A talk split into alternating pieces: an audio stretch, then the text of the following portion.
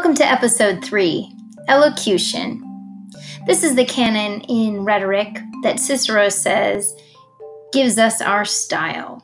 When we are working on the way something is said and we're adding and changing and editing the drafts, we are doing it in a way to include more, stronger, better style. Sometimes style develops naturally and organically. Sometimes we really seek after it, though. In this metaphor analysis of my life, you will hear how elocution plays out.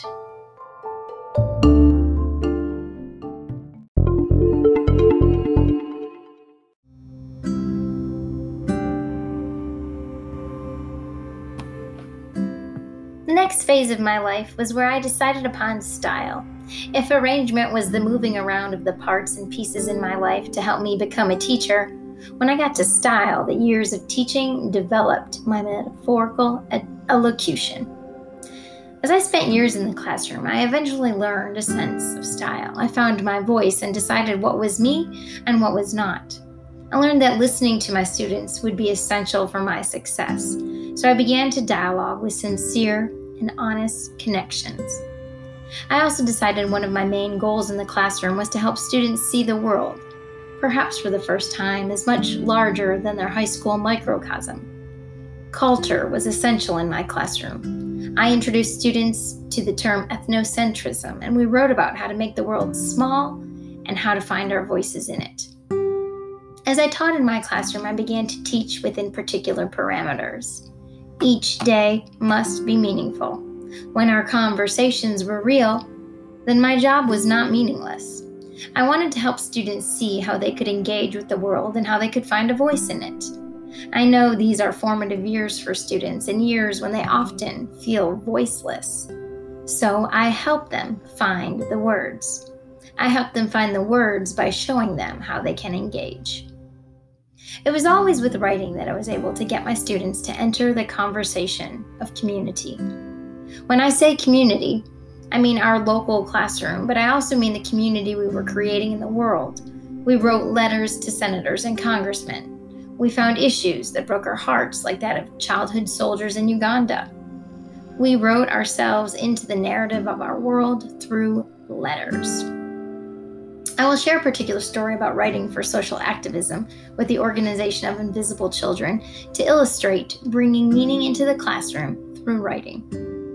The year my twin daughters were born, I remember thinking I was done with education. It was just too much. The struggle was too hard.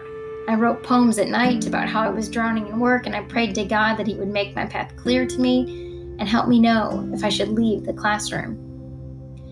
One day I found a letter in my school mailbox, and it was signed by Invisible Children, an organization that was just beginning to raise money for the cause of childhood slavery. They had attached a documentary to the letter about how they were writing themselves into an important place in this world. I watched the documentary in tears as I saw kids being abducted from their homes and forced to fight battles in war. Seeing that documentary changed my life.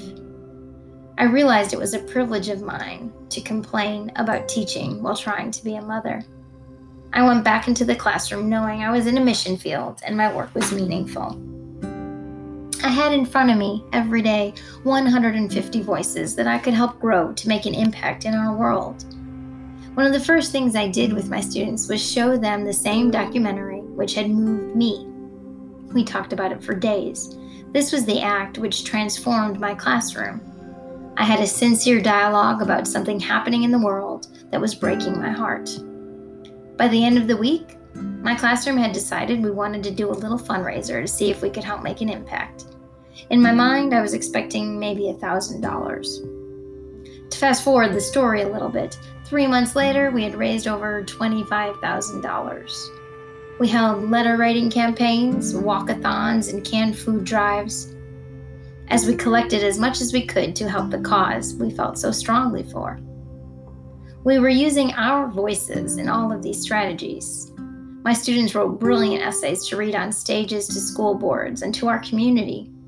When the school year ended, I began making sure my classroom would be a place where language was a tool and a means of communication rather than an end goal.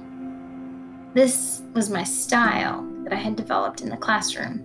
This was my elocution. Over the years, I have raised thousands or more dollars for different charities with my students. We write letters to Sudan, we write letters to the Congo, we write letters to France. Whatever classroom I am in, we are finding people and voices on the other side of the world to foster connection.